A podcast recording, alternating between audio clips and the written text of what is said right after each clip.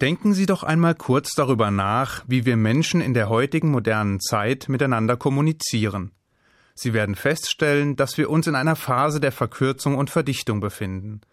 Das gilt besonders mit Blick auf elektronische Mitteilungen wie SMS, also Kurznachrichten, die per Handy versendet werden, oder Kommunikationsdienste wie etwa Twitter, durch die einer interessierten, aber oft unüberschaubaren Anzahl von Empfängern Nachrichten mit maximal 160 Zeichen Inhalt übermittelt werden können. Informationen, Neuigkeiten oder Gefühlsbekundungen werden daher auf das Wesentliche komprimiert und in höchstens 160 Zeichen durch das elektronische Universum gejagt. Was man zu sagen und mitzuteilen hat, muss in wenige Sätze und Worte passen. Da sind wir Juden eigentlich ganz gut dran weil nämlich unser wichtigstes Gebet, das Schma Israel, das jüdische Glaubensbekenntnis, ohne weiteres in einer Kurznachricht Platz hat und damit dem 160-Zeichen-Limit genügt. Denn zumindest in seiner Urform umfasst es im hebräischen Original gerade einmal sechs Worte. Sechs Worte oder 25 Zeichen, die die Essenz des jüdischen Glaubens sind, das Extrakt der jüdischen Lehre.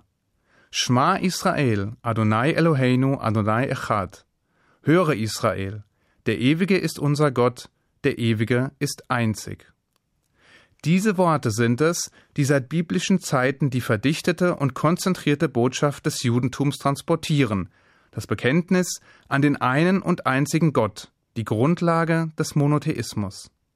Und so reduziert und knapp die in diesem Satz zum Ausdruck kommende Kernaussage auch zu sein scheint, so vielschichtig und komplex sind doch die Inhalte, die uns dadurch vermittelt werden und die das Fundament des Judentums bilden. Das Schma Israel ist das erste Gebet, das ein jüdisches Kind lernt, und es sollen die letzten Worte sein, die ein Jude spricht, bevor er stirbt. Und es ist zentraler Bestandteil des täglichen Morgen- und Abendgebets, in dem es jeweils in höchster Konzentration und mit geschlossenen Augen rezitiert wird. Höre Israel, der Ewige ist unser Gott, der Ewige ist einzig. In diesen wenigen Worten, die ebenso die persönliche Bekundung eigener Glaubensinhalte wie auch die Aufforderung und kollektive Anerkennung dieser Inhalte durch das jüdische Volk beinhalten, finden sich die Kernaussagen der ersten beiden der zehn Gebote wieder, die das Volk Israel am Berg Sinai von Gott erhielt. Ich bin der ewige dein Gott, also das erste Gebot, und du sollst keine anderen Götter neben mir haben, das zweite Gebot werden im Schma Israel als Grundlage des jüdischen Glaubens zusammengefasst. Es sind nach traditioneller Überlieferung eben jene beiden Gebote, die Gott direkt zum Volk Israel sprach, das sich am Sinai versammelt hatte. Die beiden Gebote, die er unmittelbar befahl, ohne Vermittler, ohne Mittelsmann, ohne Propheten.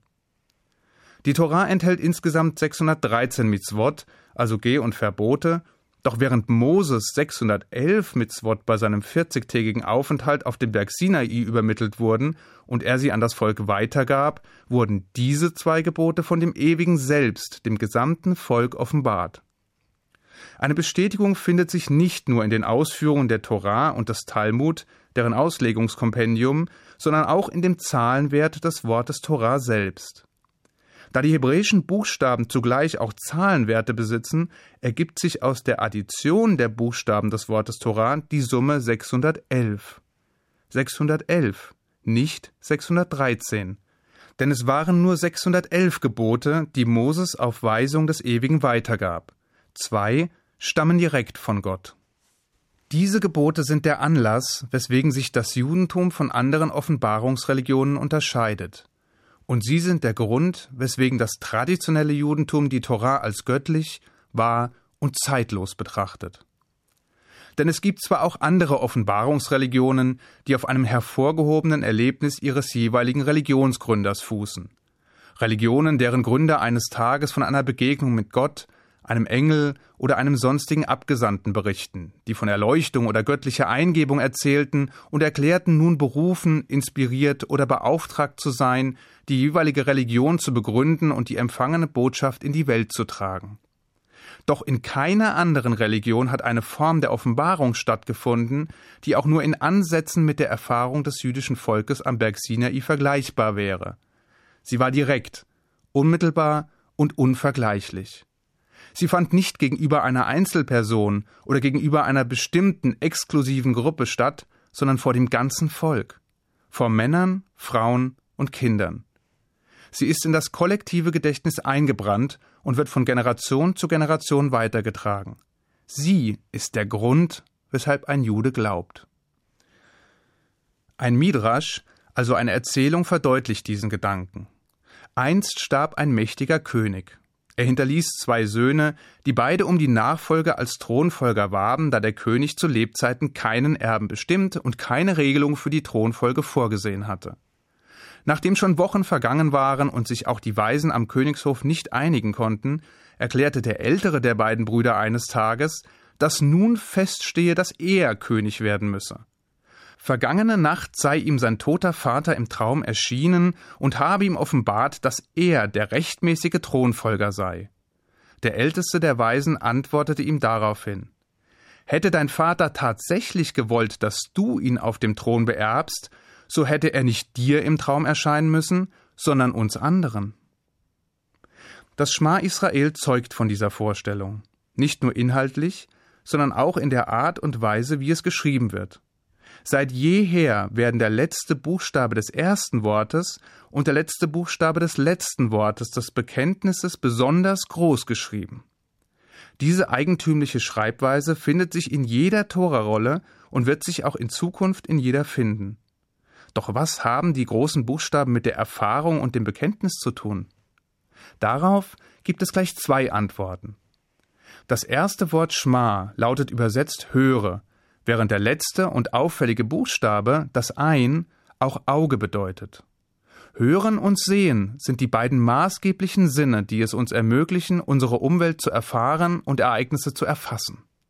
Diese beiden Sinne waren es, die uns die Offenbarung am Sinai haben erleben lassen.